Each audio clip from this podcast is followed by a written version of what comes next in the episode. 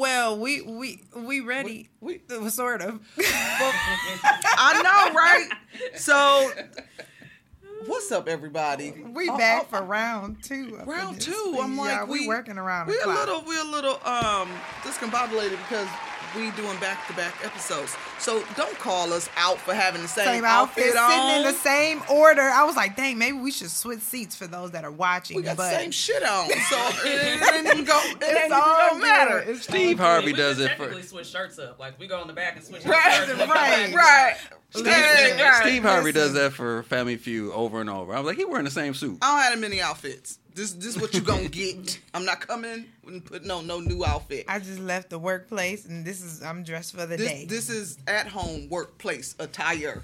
So um, I'm Laverne Badger. and I'm Natalie Hayden, and we we are are exposed, Exposed the the podcast. Yes. So Tommy just flipped the script on the intro again on us. So there's there is a difference, you know, Yes. different episode, different, you know, Yeah, I intro. tried to give it a can little we bit show of them? Can we show them hands? Man. yeah, uh, yeah, we we, gonna we appreciate hands. these hands because The, these the hands is working. engineer. It's working. Again. He- there he is. Do the Let's reveal. get these hands. They're, And they're moisturized too. That's- They that's are. Oh my Yes. goodness. Jesus. Well, you know, like, okay, so the last episode, it was very serious. We had a lot of, you know, heavy weighted conversations and things like that. But this episode, we we really are diving into, and it's still it. It's still weighted. It's still weighted. Still weighted. However, you know, like this month, we really are diving in and talking about forgiveness and, Yeah. and what that looks like for other people. And so, you know, uh, of course, of Expose the Podcast, we have the three pillars that we operate off of prevention, education, and awareness. And, you know, we're thriving after abuse. But in order for us to even get there, there are some things that we, there's some- just some fucking business we got to take care of. Yes. And that forgiveness piece, that really can that's a big one. us That's a big one. That's a big one. I'm gonna tell you. Um, we have a special guest here that's gonna talk about forgiveness. But forgiveness, that's not easy. People always throw that word forgiveness around. Be like, "Oh, girl, I forgive you." Oh, So, oh, question uh, forgive for, for question of the week: Who did who have you forgiven or not forgiven? Go You, Yeah. you want me? right now. Who I don't forgive? Oh, hold on. No, See- but, see? but no, no, no, no. On the, on the, now, see, here's the thing. This is where where I'm talking about. The biggest, the one person that I had to forgive was my abuser. That was extremely hard to do. You know, you say the words, but I don't feel like I ever really meant them. You know what I'm saying? But Speak it before you believe it is you know manifestation. It takes time. Before Right. you And see, no one ever really explains it that way. But he was the the biggest one that I had to forgive. But it wasn't. I don't think I really forgave him until he sent that message. You've heard this story. People have heard this Mm-hmm. story that he sent a text message to one of our daughters and said, "Tell your mom I read her book and I'm sorry." So he had to acknowledge it first So, for you to forgive it. That's what. I, that's how it happened for me. Mm-hmm. And because I was still wishing death on the fool, you know what I'm Mm-hmm. saying? And so I'm like, I've moved on, and you know, married, and you know, living life, right? But it wasn't until then because I said, "Oh, I think he's telling the truth. I think he really is sorry." Mm. And then I said, "Tell your dad I do forgive him. I accept his apology and I forgive him, and I truly meant that." And so I've never thought about him in necessarily in a bad light after that. You know, that's when I feel like I really did forgive him. But then you got friends, we friendships, Well- female friendships, and that's a whole different type of forgiveness, and still hurts. But uh, as we start talking to our guest and mm-hmm. how she has moved through the process of forgiveness you know because it, it's it's a work in progress. I think we need to understand that it's not just saying the words but it's about doing the work to f- forgiving. So have you who was it that you had to forgive? What was the biggest the biggest the person biggest that person I, that you had to forgive? and and the person that I'm still forgiving is myself. Mm. Um, forgiving here girl and that's just being real honest real talk like present day for you know like how i may not i feel like there are times where i don't show up as my best self or I have responded in a way that I think I'm much better than that, and I've responded at a low energy and I should have responded in a, a higher energy. And so I constantly have to forgive myself and say, Natalie, you know, you deserve to be forgiven. It's okay. You get another day. And so when I can forgive myself, I think I can then um, continue to forgive others because It makes it easier it to makes feel it, to others. me it, okay. it makes it easier to forgive others because you know like there's this mercy and i'm not trying to be all super spiritual and deep but my relationship with god is that you know he has forgiven us for our sins and he's casted into the sea of forgetfulness i'm not attributing or saying that i am any type of god however if god can forgive me then how come i can't forgive myself and i can't forgive others right. because right. we're all you know we're all in that cesspool of unforgiven human beings you know what i'm I saying ain't always that mature. I'm just gonna say I'm, I'm, a, I'm a worker in progress.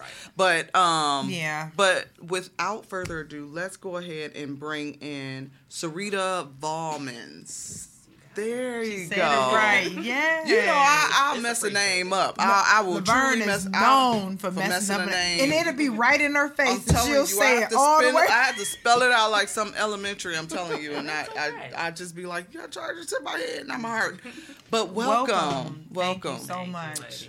we um were talking with our uh, engineer, Engineer Tommy. about how we wanted to talk about forgiveness, and um, we felt like it needed to be one possibly a series. Okay. Um, not just one episode, Definitely. and um, because as we said, it's about it's a process Right. to forgive. And so we got that message. We wasn't even good home, was we? I was We like, that text message and was like, um, Yes. I got somebody for you. And I So like, I, I transitioned from engineer to P Diddy, the producer. there you go. Hey, Yeah, th- so- th- you know Take that, I'm take that. Yes, Thank you, I- I- Tommy. I like that. Yes, we we, we we totally appreciate it. So, um, let's talk about forgiveness. Um, what did forgiveness mean to you before you had the epiphany of how forgiveness works? What did it originally mean for you? Ooh. Um, it kind of fell into the forgive and forget, Mm. and which kind of turned into more or less uh, taking it, tucking it in the basket, you know, and toss it over the shoulder because you know I'm not going to deal with it. Right. I'm just gonna go ahead and be like, okay, it's all right, I forgive you. Even though knowing knowing I'm upset, knowing I'm pissed, I'm Right. still be like, oh, yeah, I'm good. I forgive you. We're Right. okay. No worries about it. You know, it's not gonna happen again. Happens again. Mm. Okay, you know what? it's not gonna work. And then it kind of turned into you're dead to me. Like I would have mental funerals for people that are alive I know about mental funerals. Mm. And when they would pop back up, I'd be like, "Oh, you still alive?" I, d- thought I, thought I was killed the you in my I head. thought I was the killed only you, one. but you Right. are back. Right. How are, why are you back? Yes, You know, yes. so that's you- where mine, you know, kind of went. like for real.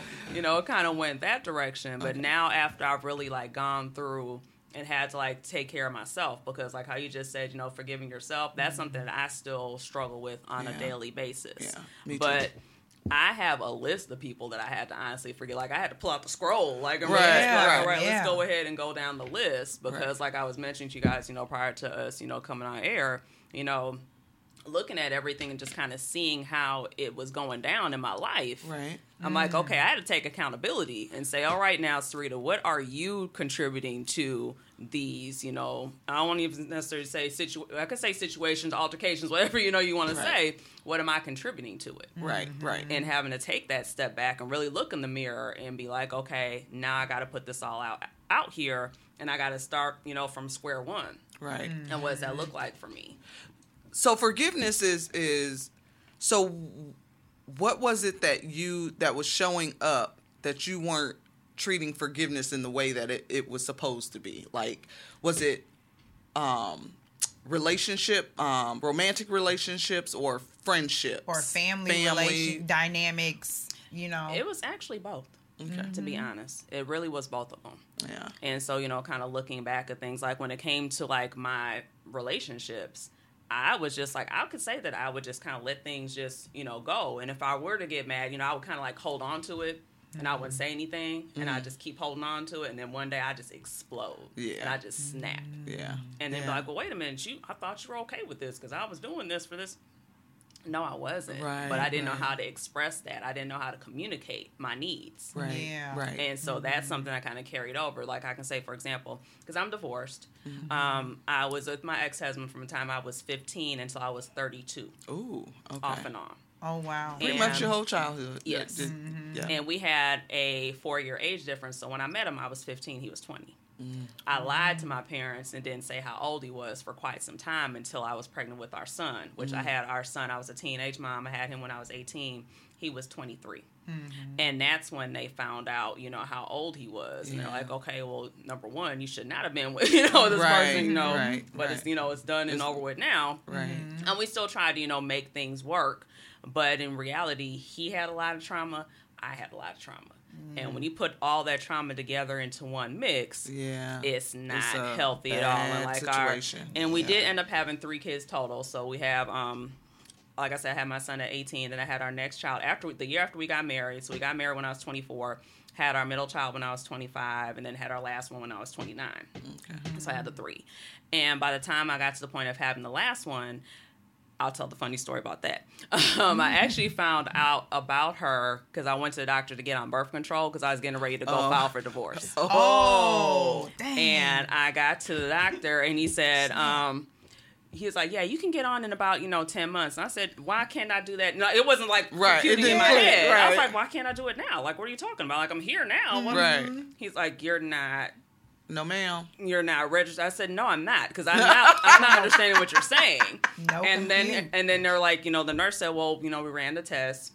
You're pregnant. I said, I need you to run that again. And she said, she's like, Miss, because she's like, Mrs. And I'm not gonna say mom because I'm back to Right. my maiden name. He's like, um, we ran it five times. You're definitely. And I was like, damn. I'm like, okay.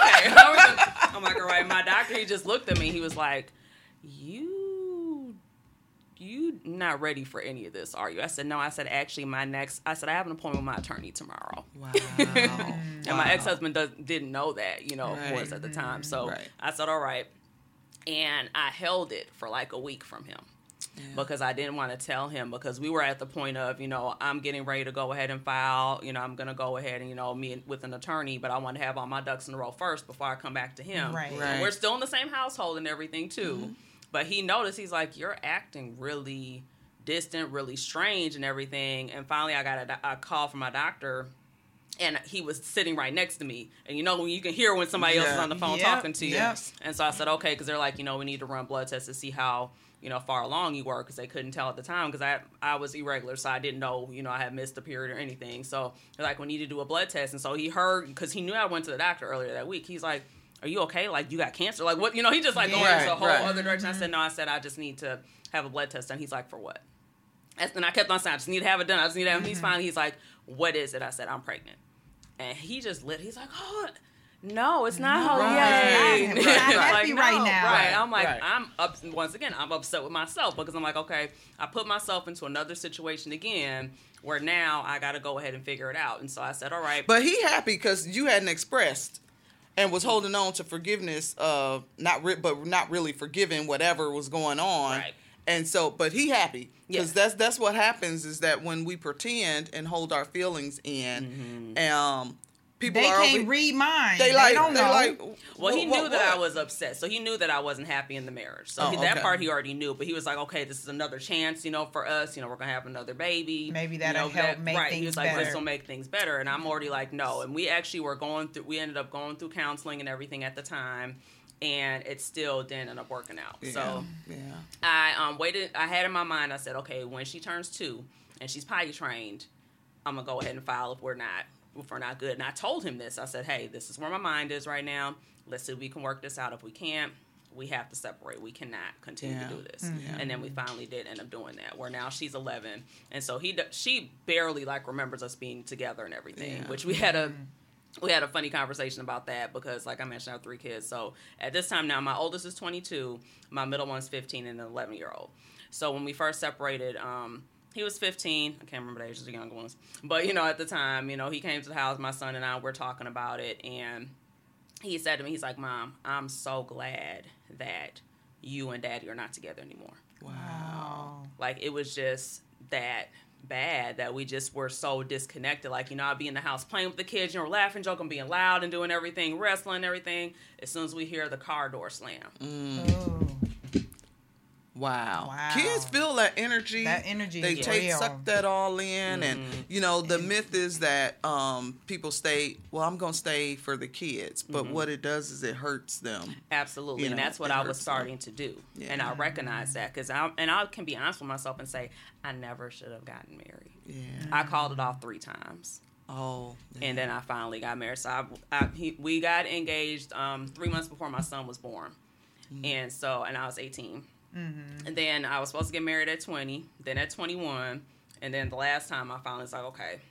Ain't nothing else out here, I guess. You know, like, Right, basically, right, right. Ain't nothing else going on. I guess I'm gonna go ahead Oh and my marry. God, you right, know? right, Like I right. literally, literally was jagged edge. They, you know, you know, might as well just ain't, we ain't Right, getting old. We might as well just do it. Like you know, let's just go ahead. Right. And that literally was the happen. song that came out that year too. So that's where I'm just like, you know, Wow. we'll just go ahead. Because we don't be in tune with what is is because even with with marriage and, and and weddings and it's like what's jitters and just kind of a little bit of nervousness or Mm-hmm. And what's anxiousness and what's telling truly run? telling you Your intuition This- is right, like, yeah, no, these are not jitters, yeah ma'am. yeah This is when like- you Do do it three times it. yeah three times calling it off twice probably would Mm-hmm. have been but you know when we're younger we don't we don't always listen to them little voices and stuff you know sometimes but right. Well, don't feel too bad. You know, my mother in law, before she was my mother in law, she actually told me not to marry. her son Mm-hmm. And I did it anyhow. Yeah. So. She cause she crazy. Her, mo- she like the mama crazy. She she don't know what she talking about. This I love, This you our know. love. But Dumb as hell. but but you know we do Oh, we we love hard. We know what we we feel like we know what we want, Right. and I think but there's lessons in all Oh, of, Absolutely. all of this. Yes. There was something. There was a reason you you went through with it. So Mm-hmm. and know. that's the thing because you know the the gift that I got was literally three gifts. Mm-hmm. You know, out of all of that, Right. And just to be able to go ahead and look back at that and recognize that as well too. And like I was mentioning, my youngest was like, you know. I'm I'm sad because I don't remember you know you and Daddy being together, and before I could even say anything, my older two were like, "You good?" Right. They're like, "You lucky," right. because right. we remember what it was like right. listening to the yelling, the screaming, and all that stuff like that at each other. And it was a thing where it was um it wasn't any physical abuse, but it was definitely emotional and financial. Yeah. Yeah. And so just hearing the yelling and different things like that was just enough. Where like my baby is very sensitive, like to sound. Like she like if you if she hears anyone yelling, she's kind of like, you know, she starts to like pull back into herself. And I'm like, okay. That's you know partially me, but then also partially my in laws, and that's a whole other story. Right. But you know Yeah. about forming, you know how their dynamics and stuff were there too. Right. So just being able to kind of witness that and to see that you know I came from a background where I'm an only child. Mm-hmm. Um, my parents are older when they had me because my mother was told she couldn't have kids. So my parents were 42 when I was born, and they were married for like 25 years. Oh wow. So you know they Sounds weren't. Oh, you thought you were surprised. Yes. Uh, when you went, when you to get on birth control, your mama at forty two. Oh, Yeah. Well, yes. Like- here's the funny story about that. She um actually was a nurse at St. Joe's, and so they had just moved from Minneapolis to here, and so my mother was thinking that it was just you know the nerves from the move and everything. Maybe she going into menopause, you know, whatever. And she's like, you know, I got this flu I can't shake, and her coworker was like, passed her a test. My mother took six tests, so I'm so we we both the people that like we need Right, we need we- we, we- need more information. double confirmation. Confirmation, And so finally, you know, her her friend, you know, came by. She's like, if you don't stop taking them tests and, get, and make a doctor's appointment, Right. Because this it, it is what it is. You need to do that. So mother made the appointment, went to the doctor. They called my dad from the doctor's appointment. My dad hangs up on the doctor because he thinks he's being pranked because he said, "There's no way we've been through this for 25 years. What your years." mama been doing? Like, she's Right, like, like, she cannot have kids. Right. You know, it's funny that she got you in on the joke because your mother work at the hospital. So, like, you know, mm-hmm. I guess you got him on a joke. Okay, fine. So he, she actually had to bring him to the doctor's appointment so they could actually show him the paperwork and have the ultrasound and everything. And then that's when it finally was like, oh my Oh. gosh, Wow. there's really a child coming through here. Wow. So Wow. and also too, they're um, I'm a first generation American. So my mom was- from Barbados, my dad's from Dominica. So that's Oh. another dynamic as well too to kind of bring into the mix as well, where you know I'm looking at like two generations because really my parents could have been my grandparents. You know, keeping it real. Yeah. Right, You know, right. just based off the age, you know, Mhm. difference. And then looking at that and then also too you know i'm married an american you know so then that you know kind of came into the mix because they look at me as still being considered you know west indian you know so to speak. So mm-hmm. they're like looking at me like okay you need to go this way or that way. So it was a lot of even just forgiveness from them because of mm. how they were raised and how it was like a lot of different stifling situations that were going on because you know they looked at me like wow this ray is sh- you know this ray of sunshine but okay she got too much going on. We got to keep her down a little bit. Like we need to kind of bring it down. And it's like you know i don't i don't blame them for not knowing how to parent me per se. Right. because now as i look back you know with my adult eyes i'm like Mm-hmm. okay i see where this trauma came from my mother's family. I see where this trauma came from my father's family. And i see where you know they got together. They were able to make it work for 54 years you know and everything Mm. like that before my mother unfortunately transitioned. And so seeing all that is beautiful Right. but at the same time, looking back at that, it's like, okay, going into the relationship dynamics, I can say that I wasn't really shown what a man should be like for me and how I mm. should necessarily, like, I could see that my father, you know, provider, hands down. Right. Can't say anything about this man. I love my father. Like, that's the, that's the biggest thing. He's provider. But when it came to the emotional side of things and Yeah. talking and stuff Yeah. like that, so I didn't know what to look for in a man per se. I didn't know what I wanted or what I actually even needed. So I didn't even know who I was as a person. Right. So that goes back into that forgiveness pieces again. And so I come from very, you know, quiet. My parents never argued in front of me. I never to like bef- even up to the time of my mother's passed, I never saw them argue. Wow. Mm. Wow. Ex husband, they throwing stuff. They doing all the the most, you know. And I'm like so Total I opposite. Total opposite. So that's how his style was of just you know like yelling, you know, loud and all that. I'm timid. I'm quiet because I'm I don't know how to defend myself Yeah. per yeah, se because yeah, I never had to go through that. Yeah. So not arguing when parents don't argue, they it seems great and but what it takes away is conflict resolution. Kids don't get to see absolutely that conflict Working resolution through. or working through. because there is a, a such thing as healthy conflict Right. Absolutely. and Right. being able to debate Mhm. have a conversation Yes. and also leave the table to agree to disagree absolutely So you wasn't ready. not at you all. You wasn't ready. So not at all. So the first time that happened, I was like, "What is this? Why- Like, I've never seen this mm-hmm. side of you before. Yeah. What is going on? Like, where is this coming from?" right. But then I had to, t- like I said, with the adult eyes, you know, looking back, it's like, oh, yeah, yeah. do you so did you have to oops, Go go ahead. ahead. forgiveness? So mm-hmm. so that dynamic with your with your ex husband mm-hmm. now was there a process of forgiveness there? there was where I believe that I forgave him for pieces, and I was waiting for the longest for you know that for you know the I'm sorry hmm. From him. and from him. And honestly, what's crazy is I didn't get that I'm sorry until I actually was in a domestic violence situation with an ex boyfriend. Wow. When he actually saw like, wow, I didn't do that to her, mm-hmm. Right. but I did some of the other stuff to her. Let me now come come up and say, you know, I'm sorry for what I did and what I contributed mm-hmm. because I was apologizing for ever because mm-hmm. I was part of that was part of my process of forgiving myself. I'm like, okay, if I'm forgiving myself, I need to go ahead and I was going down my list of people I need to Right. apologize to and be like, Right. okay, here's where I played a part in this. Now I need to go ahead and you know rectify that. And if you forgive me, fine. If you don't, I'm okay with it. Yep. But as long as I'm mm-hmm. working through this, so like I'm like, all right, next, you know, like next person kind of going through. So when I got that, I'm sorry from him. I was, I just, and I remember I got the text message, and then I actually called him. I said, "Did you send this to the right person?" Right. I said because this is what I just read, and I just sat down. I was in my bathroom, and I have like a um area where I can sit down on my, you know, before I get into my tub. So I just sat there, and I'm just looking at this, and then I took, you know, then I went ahead and called, like I said, and I'm just like, okay, Wow. So this was so it was after your abusive relationship with someone else. Do you think if he had gave you that apology prior to that relationship, would you have moved differently? I think so.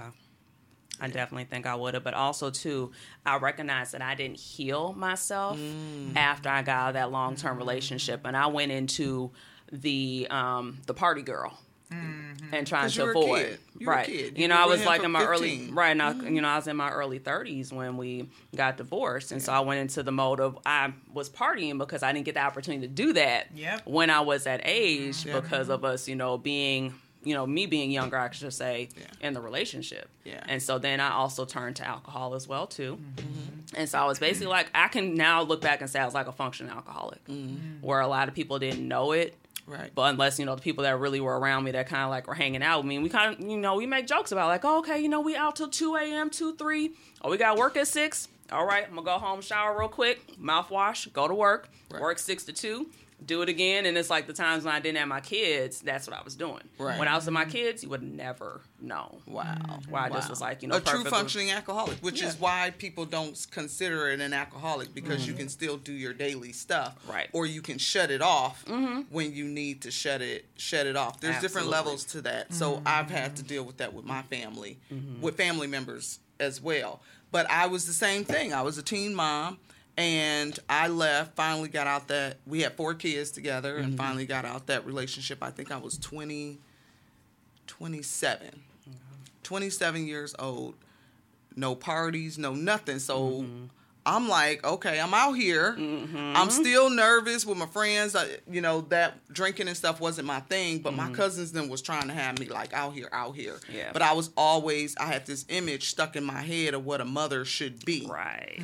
and I was rebelling against that urge of trying to have some fun Mm-hmm. and that urge to to say I, I'm I got these kids Mm-hmm. still, and so I ended up miss, m- meeting my husband, um, now husband, 17 years. Um, after I, I think I was I was out there three years, two or three years, and then I was like, all right, I'm done with this. You know, this this I'm done with this. But it does. It's a feeling that you have, and talk about forgiveness. I had to forgive myself or learn.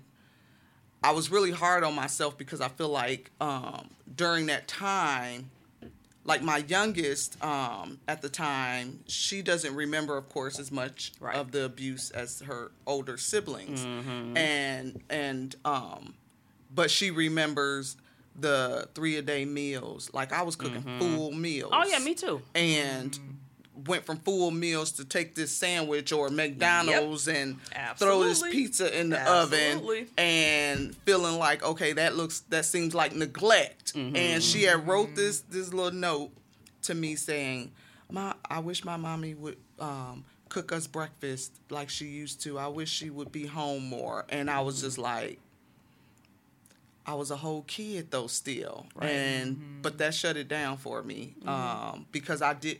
She didn't understand how to train Right. the train. She didn't understand the transition. She transition. just knew that I was one way mm-hmm. for a minute, and then now I'm I'm doing something different. Right.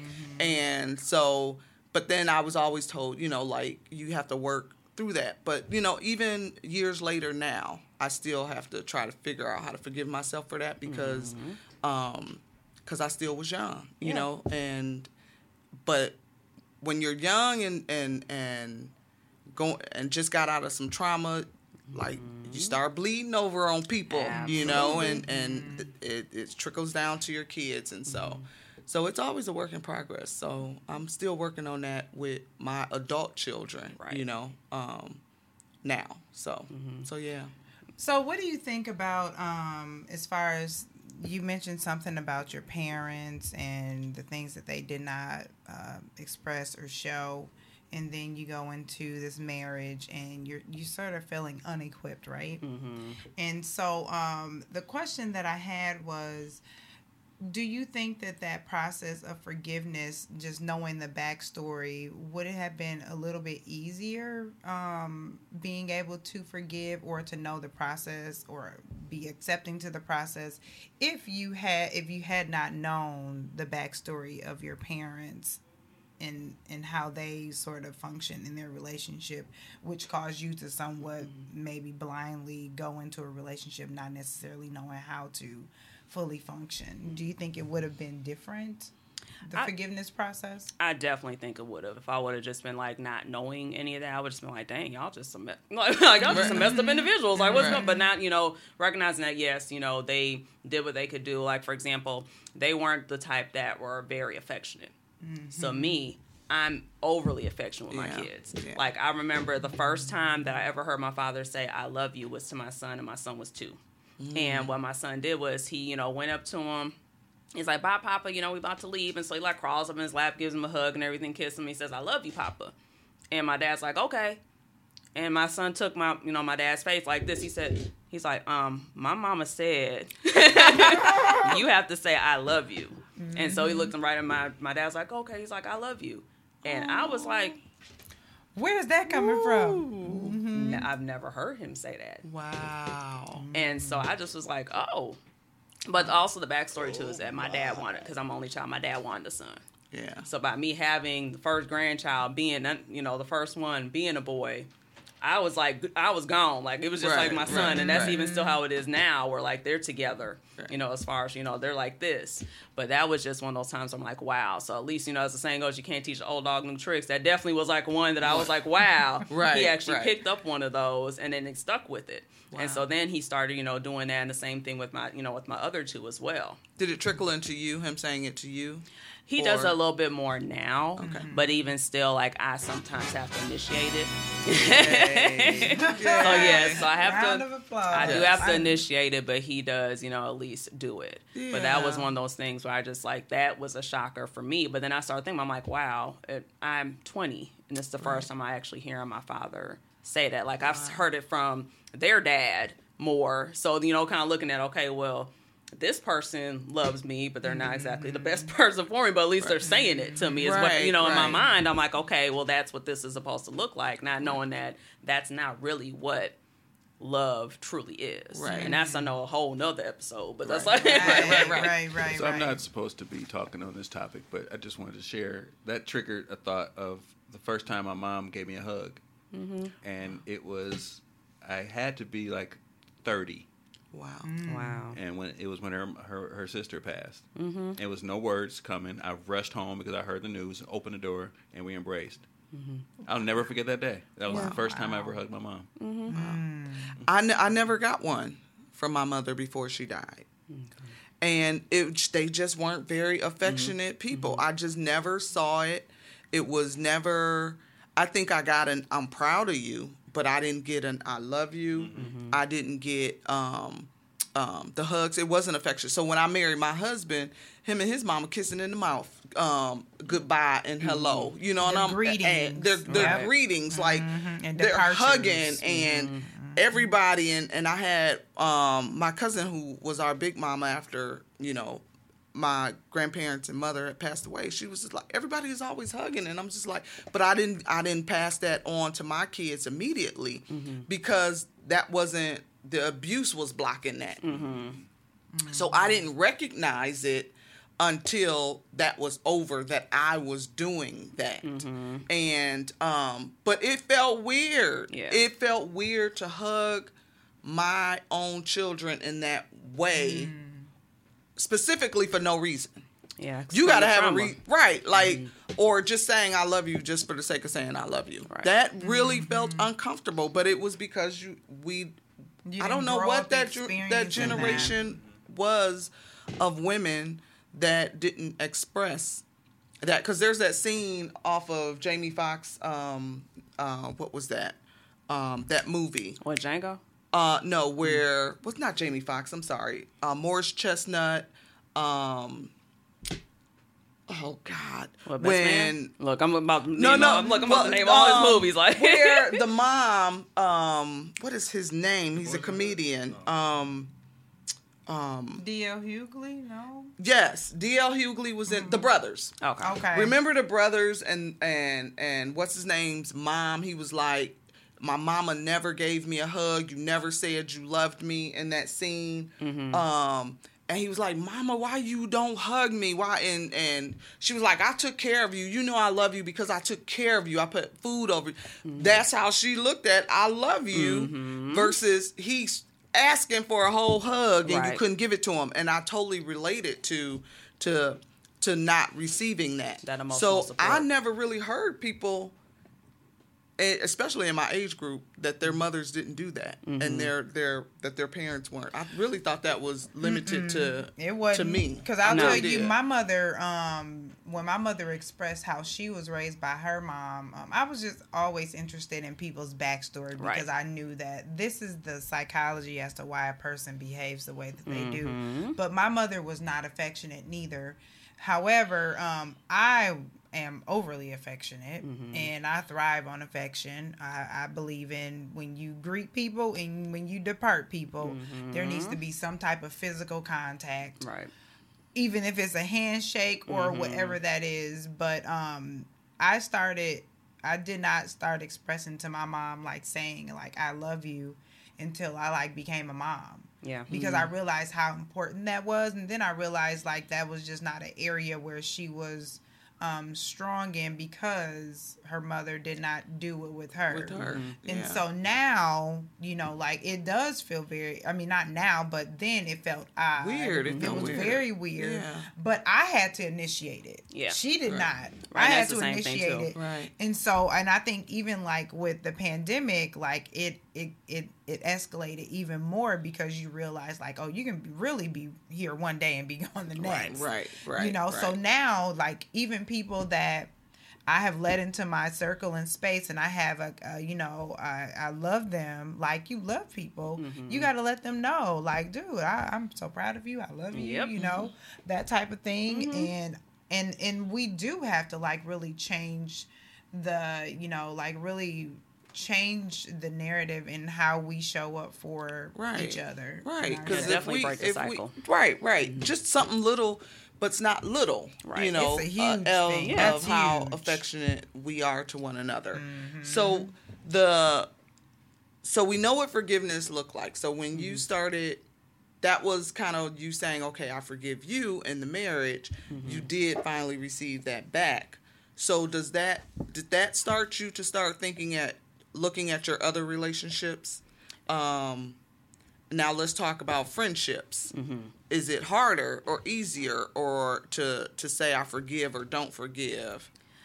I would say with that, it's a little bit harder because for me, I'm an only child, as I mentioned before. So, Mm-hmm. like, my friends, I took them as being like siblings to me because I didn't have siblings. Right.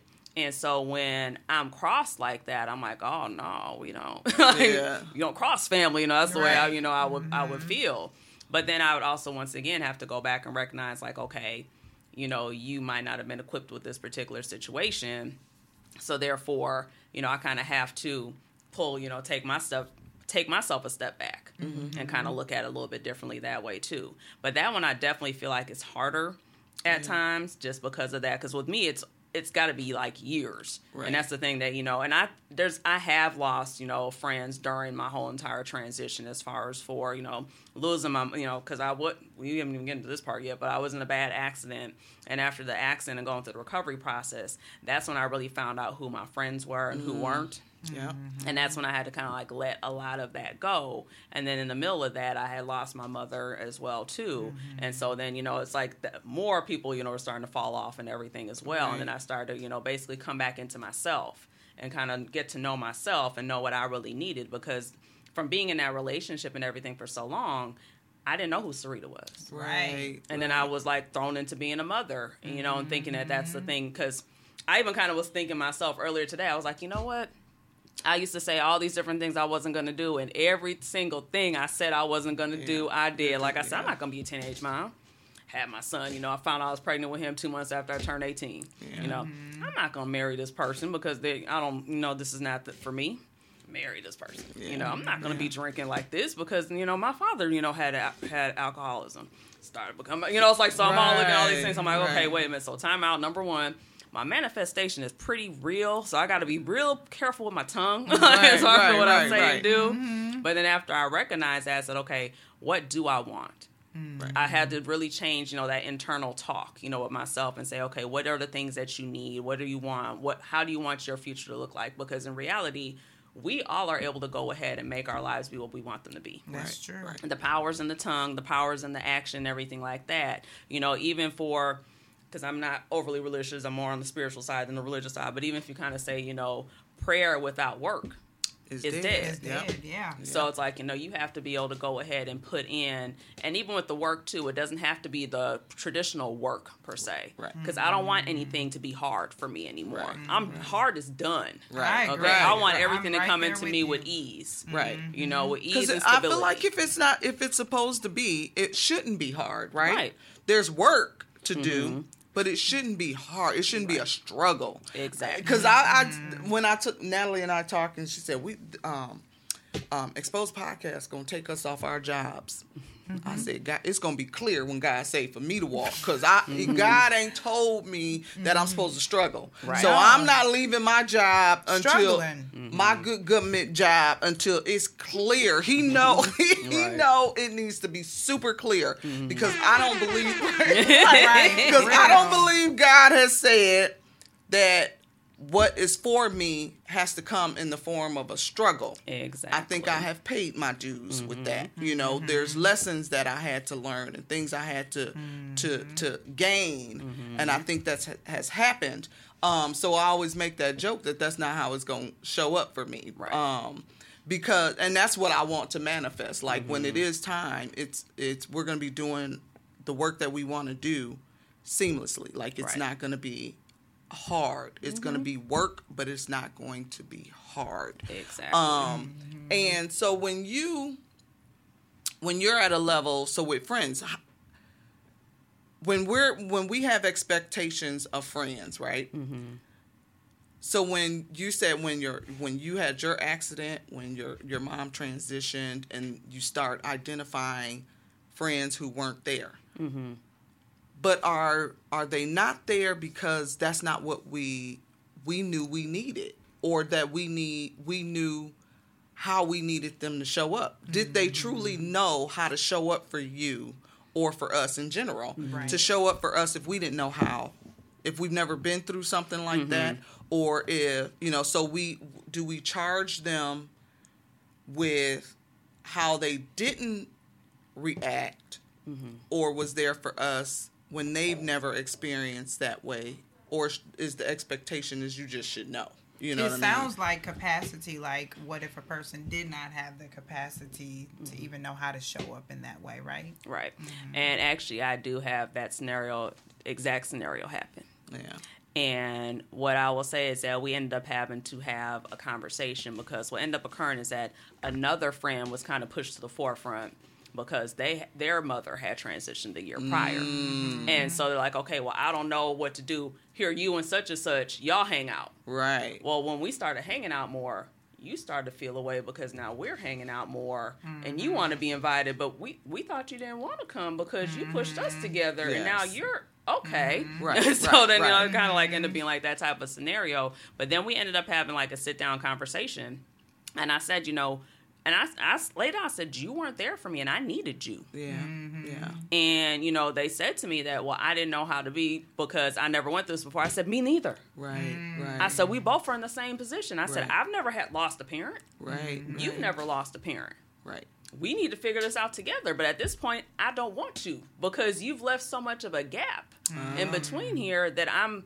I already forgave you and I'm done with it. Right. Like we can't be there where we were at anymore. yeah mm. Because mm-hmm. that person that you knew is gone. yeah mm. I'm not that person anymore. yeah I'm in a completely different, you know, zone. right mm. So but now, maybe you were able to talk that through so Yeah. would the would it be a situation where your cutoff game is strong to say, okay, they did this to me, wasn't there for me without a conversation. So is the growth being able to for, of The to growth. forgiveness is being able to have the conversation and still cut you off. yes. Okay. I would definitely say that. Yeah. Because it's like I have to be able to go ahead and express that because what I've noticed too, because based off what I do now, because I didn't even go into what I actually do now for a living, but I'm a life coach for um, those that are living with chronic pain. Oh, okay. And so when it comes to chronic pain, a lot of it comes from stored emotions that are in the body Mm. and they manifest themselves in the body and come out as pain. Yep. And so when you're trauma. holding on to all of that, you're just basically it's just everything is festering. Like when you hear about different things that are going on as far as like heart disease, cancer, all these different things are manifestations of emotions. Wow. Mm-hmm. And that's not something that's really talked about a lot in our community. And we're the ones that have the highest rate of chronic pain and chronic conditions because we're not really shown the different tools that we can use to be able to go ahead and manage those things. So, do you remember when um, we were at Unity Church um, with Pastor Locke? Yeah. and he was telling a story about his grandmother and how his grandmother had you know his he was like my my mom's mom and how you know siblings and stuff they were stressful they would get in trouble and all of that stuff and his grandmother used to walk over with a limp was it grandmother or his It wa- mother I think it was his mother. his mother His mother. would walk With with, a Mm-hmm. hunched over hunched over and for years they thought something was wrong and so one they finally went and took her to the doctor and the doctor said there's no physical reason why she can't stand up straight No, It's because she had all these burdens that were weighing down on her body. There's- and she wasn't. Yes. I, that like Yes. the floored me because Mm-hmm. I was just like, here you are just that life has totally literally. barreled literally you down. Right, Yes. Right. Yep. Without being able to deal with our trauma, we Mm-hmm. will kill ourselves. Right? We will. We're living longer. We're the the retirement age has continues to increase, Increase. Mm-hmm. because people are living longer, and I, I like to think that people are living longer because they're one they're eating healthier differently than back in the day, but then two that people are dealing with their emotional stuff. Um, and our culture that we're starting to deal with our emotional shit, like the. Right. Um, um, and people with sickness or cancer, they get diagnosed with something. If you can't get your mental wrapped around it, I truly, honestly believe that it will kill you quicker than the disease um, will kill you. Is that so? Is that sort of some of the things in your profession yes. that you're expressing to people? Definitely, and even with my own scenario too, because I did kind of go segue into a little bit, but Mm-hmm. I was in a bad car accident like actually five years ago, and so I was rear-ended by a drunk driver at a stoplight. Mm-hmm. So I was in the area where the speed limit was 25, she was going at least 60. Ooh, that So impact. That impact exactly, not you know the impact not only on my vehicle but also my body. And at the time, I was in that accident with my ex-boyfriend, the one that then you know became abusive towards me. And so when that occurred, I basically took the brunt of the injuries because when it happened he was um talking to me, but I was like on the phone, like looking for music or whatever, you know, trying to fi- figure out a song. He said, "This lady's about to," and before you could even say hit, she had already hit us. Wow. And so when I um the next day, you know, I thought I was okay because it was it was July fourth for 2016 when this happened. So next day was a Friday because I remember. So I was like, and I had said literally the day earlier today, I said, "Dang, I don't want to go to work tomorrow." Mm. I have not been back to work since because Wow. I was basically, you know, told that, and I'll get to that point. But um, next day, I called my supervisor and said, "Hey, I'm gonna be late. Gotta go pick up the rental." You know, I told her the whole story. She's like, "Are you sure you want to come to work?" She's like, "It sounds like you were in a really bad accident." And I was like, "Oh no, I'm fine." I get to work and I sit down. And before she can even talk to me or say anything, she looks at me. She says, "I need you to go to the ER right away." Wow. I was shaking. I was turning red. I went into shock Oh.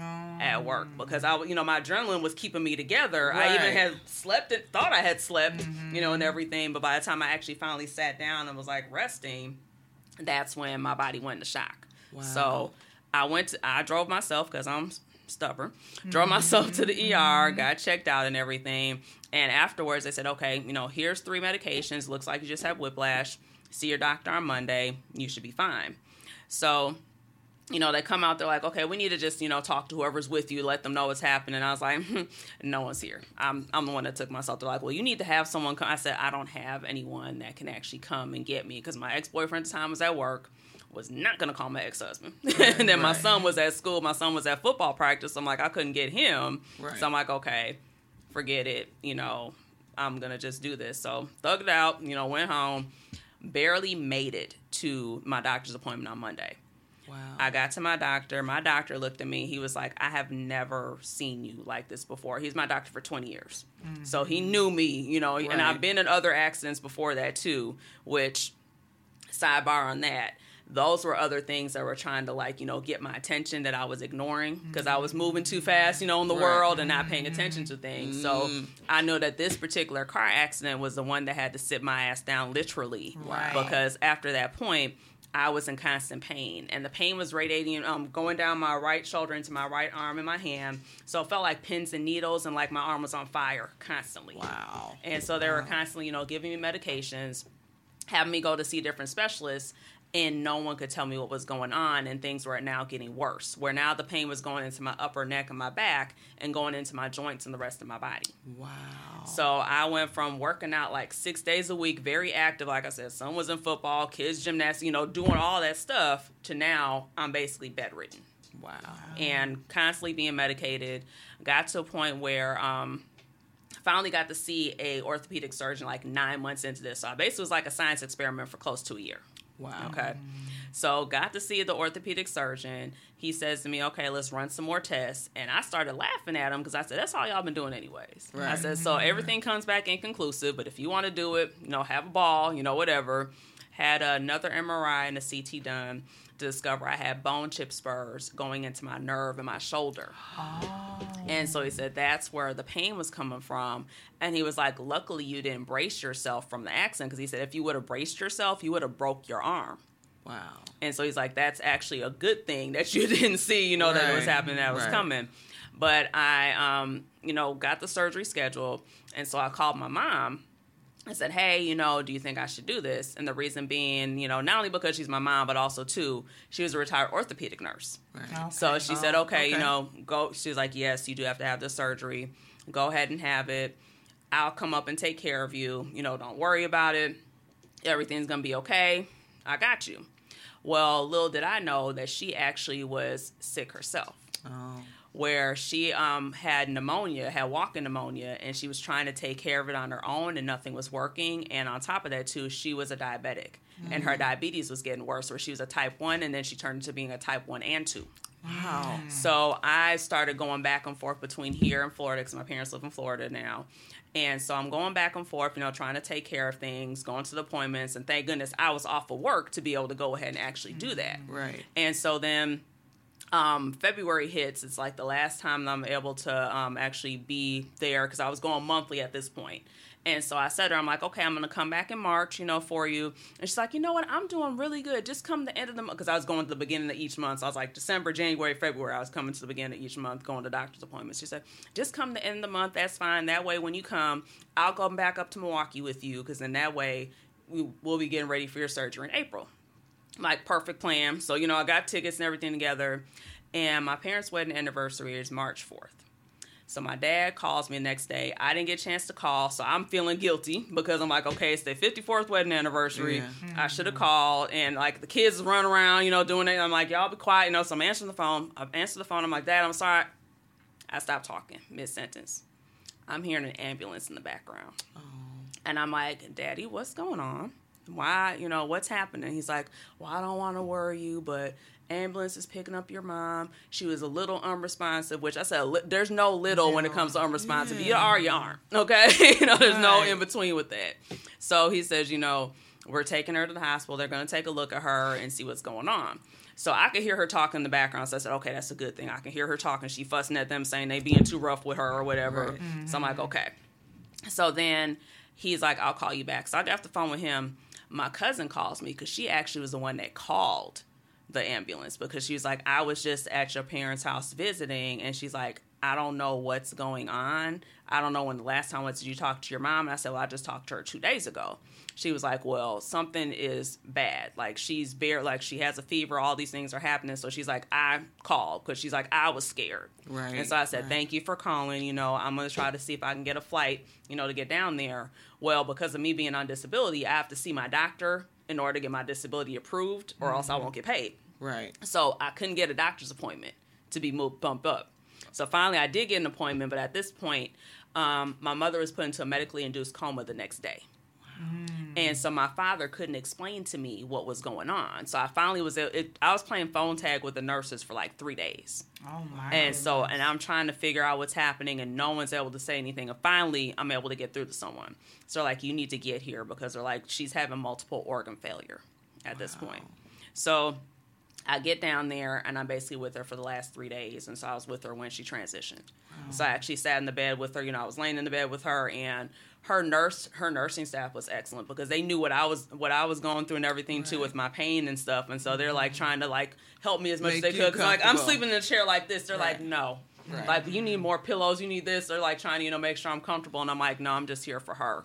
And so when she did transition the irony of that night is that the night um, before she transitioned, they said to me, they're like, she's doing really good. You know, we're going to start taking her off these different machines now. Like her, you know, things are starting to perk up for her. They're like, go home and go to sleep. Just mm-hmm. take, just go to sleep. And when you come back tomorrow, we'll probably start working on her discharge paperwork and everything because they're saying she, they're going to put her on dialysis. You know, she's starting to come mm-hmm. through. We're going to take her out the coma and everything and br- start bringing her back. So when they started bringing her back, that's when things started to go in the wrong direction. So they called like seven o'clock in the morning and said, You need to get here right away. That, you know, we don't think she's gonna make it, you know, to the end of the day. We gotta put her in hospice.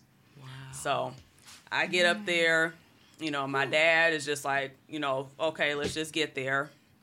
I call my um at the time this now started to become like around noonish because there's like they were starting to get everything under control for her so like okay but then around two in the afternoon is when things started to go back down again so I called my ex husband and said hey pull the kids out of school I need to get them on Facetime. They need to say you know goodbye to their grandma you know so we can get you know things mm-hmm. moving on. And so when that ended up happening i had my son on facetime so that way he could you know see my mom and everything and talk to her and everything. But the younger two i'm like we're not gonna do that. We're just gonna have you you know have you on speakerphone mm-hmm. Right. and talk. And so my middle child which actually their middle name is my mother's name. Mm-hmm. So as soon as they heard my mom, you know, talking. Now take the back. As soon as they started talking, my mom, her heart rate went from like regular to 202. Wow. And I had to stop them from talking. I said, okay, I need you to stop right now. I said, I'm like, grandma's heart rate's at 202. You about to kill her before she need to go out. I said, no, we know that we're trying to like kind of, right, you know, right. prolong things, mm-hmm. but you know, we need to go ahead and just bring it down. Yeah. So like I said, she so then she transitioned. I had to plan the funeral, do everything 'cause my father mentally cut out. Yeah. And so I had to take over. marriage. Right. So I had to take over and do it all. Then come back up here, had the surgery, and after I had the surgery, I lost the motor functions in my right hand. So I had to relearn how to write, how to brush my teeth, how to comb my hair, basically everything that you take for granted. I had to relearn and on top of that, I was still in pain. Wow. So then I was, you know, going through the physical therapy and everything. Now my relationship is falling apart. And he is like, "Why aren't you back to work yet? Why aren't you?" I'm mind you, I'm getting disability. I'm still getting something. Right. Mm-hmm. But he's like, you know, why aren't you doing this? Why you used to cook all the time? Now you're not doing this. And I'm just like, Wow. I. Insensitive. Wow. I'm like, what are you talking about? Like, I'm like, there's. I'm like, I I'm can't. because I got I'm not the point where, the like, I'm- right. I'm like, you know, I'm door dashing. I'm doing all those things because it's like I can't. I didn't have the um, stamina to stand up and cook. I didn't have the strength to be in there, you know, cutting up vegetables and all different things I was doing before. And I'm also getting bigger because I'm not, you know, there's no activity going on as well either. Right. right. So he's like, you like there's a time where he called me a fat ass, all these he's like, you a fat ass bitch, you all these different things. And I'm sitting there looking at him like, Are you serious right now? wow. Like, no, this is not this is not it. So this is actually this time of year is kind of interesting because this is when the abuse actually had started. Mm-hmm. Was around the holiday time. And it's the same year that I had lost my mother, which is 2017. Wow. So like it began in Thanksgiving, on Thanksgiving Day, and then it kind of carried on up into the crit. Like actually, about probably this week would have been the time frame of when it actually had happened.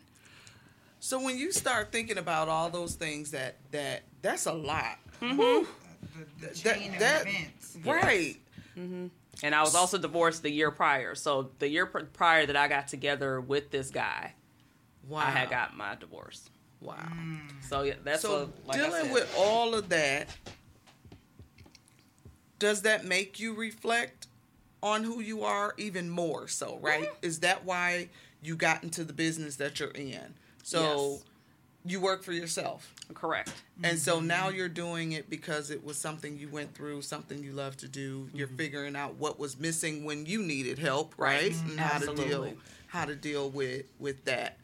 But it all kind of connects, right? So Mm-hmm. forgiveness again, the whole saying is forgiveness is not for the other person; it's, It's for, for you. you. But because you you have to be put in situations to forgive somebody else, but it made you reflect on your your own stuff, your Right. your parents and how they lived their relationship, your mm-hmm. marriage, your the the new boyfriend, mm-hmm. and now and now and your kids, which is mm-hmm. ongoing, you know, and and then more importantly, like Natalie said, forgiving yourself. Right.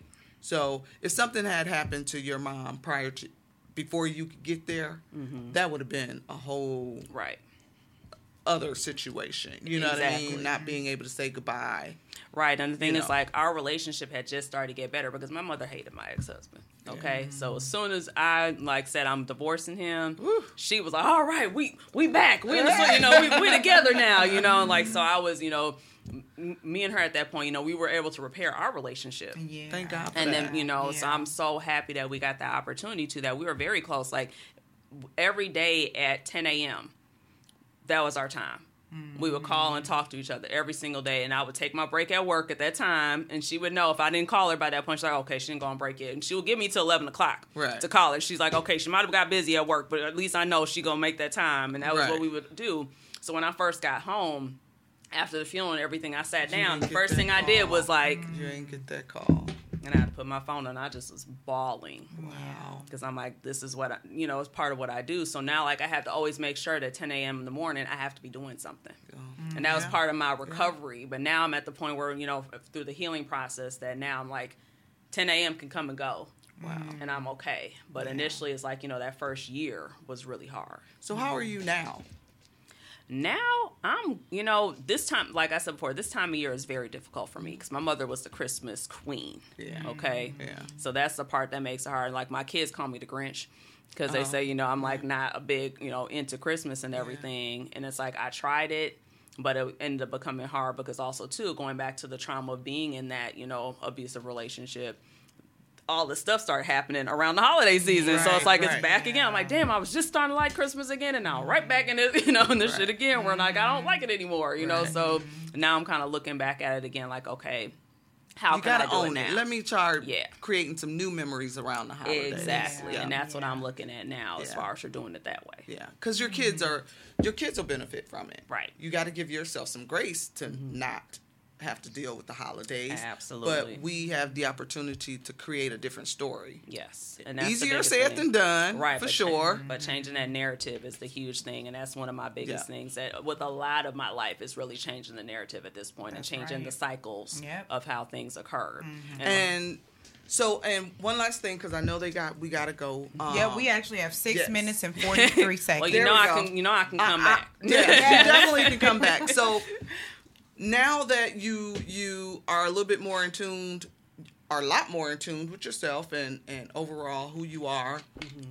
What does what would new relationships look like? So you know how to to say this is not acceptable. This mm-hmm. is not what I want. I'm not okay You- with that. I'm not I okay with that. prefer Are you more this. verbal? Mm-hmm. You know, I am very much so. Like I'm dating someone right now, and like we are very good at communicating what's going on with each other. And like we were mm-hmm. gonna have a conversation earlier today where I said, you know, and I brought it up because he didn't text me last night, like he said he was going to, and I let it, mm-hmm. I let it ride because I'm not one of those people that I, I'm not that I need to be on the phone. I need to be in Right. constant contact with you. But when you say you're gonna do something, Honor that. I need you to honor that. I need you to do that. Hallelujah. Thank So- you. You don't don't don't you got to be a person of your word. If Right. you don't mean it, don't say it. Exactly. Yeah. Which we ended up having the conversation and was that he fell asleep with the phone on him, and I said, well, you could have still said something this, even though you did say something around, you know, this morning. right, right. It still could have been like known because I don't know if you're in the gutter somewhere, like what's you know. Right. but I'm also the same person too that I'm like I'm not gonna also like I just you know heard from you earlier. I thought you was good, Right, But it's right. more or less my biggest thing is like communication, and mine also is freedom. Yeah. Like I, my love is my love equals freedom. Mm. Where I don't want to hold you down. I'm here to lift you up. right. Right. And like you know, I want to be there for you and whatever you need me, and vice versa. Right. You know, but it's more or less a matter of we make what we want it to be. We don't go off. Okay, I want to be like this couple or that couple or anything. No, mm. because you don't know what's going on in the background of that. You have no Jeez, preach idea. That. So you need to go ahead and look at okay, what are the things that I need for myself that's Right. going to make me be okay, but also to not be codependent either. Right. Yeah. So there's a right. diff, you know, there's a big difference Right, that you need to go ahead and, like I said, once again, that self reflection and mm-hmm. looking at what you need within yourself and getting to know yourself, Yeah. and then saying, hey, here's what I need to do, and then doing that work. Yeah. Yeah. yeah. With relationships, you have to, what did Ayana say? We have to figure out things that we can make ourselves happy. Other people can't make us happy. Mm-hmm. They're adding That's- to it. they're They add adding to it. to they you. add to it. You know, so that that's that's work in its pro- in progress too of being able to say I can do make myself happy. So Not a lot of people, you know, like there's not a large pool of individuals that think that way. Right. You know, because we still arrive at the altar and say, "You complete me." And that's some. And that's- I hate whenever I hear that. I'm like, oh god, Oh, like I want to throw up. Like it's like no one like you complete yourself, babe. Yeah. Right. Yeah. You know, Will and, Will and Jada have done a really good job at trying to let us know how that looks. Like Jada has Mm-hmm. always Will Will Smith is like, I wanted to I gave her this, I did this for And her. like, no, and that and that reminded me of my ex husband because my ex husband was very much like that. Where at the point of when we were about to get divorced, he took me to a dealership and said, "That brand new Jaguar is yours if you stay with me." I get it wasn't that. about that It's though. not. It's about how you leave me feeling, Mm-hmm. and how I feel after you done. You know, it, it, it's way much more than It's that. not about, and he not didn't about get material. it. He Right. didn't get it. Will Smith said, "I bought her a whole house, and she ain't want it." And who but? Because that's not what because she that's wanted. not what Yeah. she needed. and you also man. need to know Yeah. that person's love language and everything as Yes. well Yeah. too. And that's something that me and him we actually um, do the love language test, Yeah. and we go back and look at it and say, okay, what is it that you need, you know, based off of that, and then go off of that. because you know that can change over time. Yep, too. we The do it very language, often. It evolves. You know. Mhm. Based on events changing, it's all type of shit that can We happen. took Yes. that. Me and Richard took that years and years ago. We had eight kids in the house. It was a hot mess, right? Because we're a blended family. Mm-hmm. And I was going through the book, and I was like, "Why I say that?" Because it was an ant question mm-hmm. Q and A in the back of it. I forgot Yeah. the name of it, but it was we mm-hmm. both had the book separately, and we and I was looking at my answers, and I'm like, "Why did I say that?" Because if I'd answered, if I were to answer it today, that would not be my answer. Oh, And that's the thing. You have to totally kind of like we used to do it monthly. We mm-hmm. stopped doing it as often, but we still do because you can go online and do it now. Because instead of you know going Right. off the book and everything, so that's how we do it. I think Yeah. that the, the categories now, and I, I figured it out, when they put the categories up, it's actually comparing what you want in comparison to something else that you could get at that moment. Yeah. Mm-hmm. It's not Yeah. like overall, like, what would you rather do in this or mm-hmm. this? Right. Mm-hmm. Right. And you want both, but right now, what is it that you want? It's like Right. it's very Right. timely. Right. Right. That's Wow. the app. Yeah, and the other thing I've noticed with it too is that I, what I've heard people say is that a lot of times what you need as far as your love language is the things that you didn't get when you were growing up, Yeah. and that's the other mm-hmm. part Yeah. too. Yeah. Yeah. Yeah, that can be mm-hmm. really tricky. Girl, this In was some fabulous. We you definitely have to come back. come back and oh, just have a powwow. Just, I just know some- some Yeah, good 'cause girl talk. Yeah, because I got programs and things to offer your, you know, your listeners and stuff too that can help them. So I mean, we definitely got to talk some more. Okay. Oh my Oh. goodness. I'm Sarita, excited. y'all. Y'all better catch. Was she a treat or what? what? What? What's the name of the business? Um, my name of my business is actually you can go on my IG. It's, I'm called I am chronically resilient, Mm. but I'm a life coach for those that are living with chronic pain. Wow. That's amazing. Wow. Yeah. Kudos to you, girl. Thank you. Man. All right. Another fabulous I'll take it, episode, I'll girl. Take it, I'll take it. I'll take it. I'll take it. I'll take it. I'll take it. Yes. All right, we out of here. Yes, this was guys, fabulous. this that was just fed me. amazing. That fed me. That was that.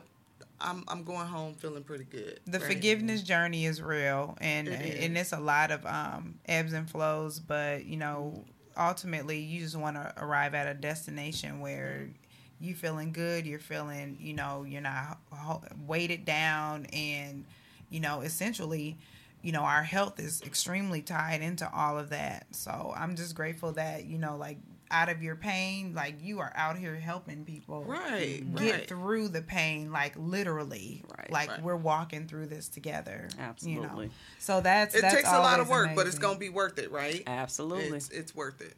You're worth it. I'm Yes. worth it, right? yes, all of us. totally We worth all worth it. Yes. Yes. and you can heal. That's the one piece that I always want people to remember that too. If you believe that you can heal, it can happen. Wow.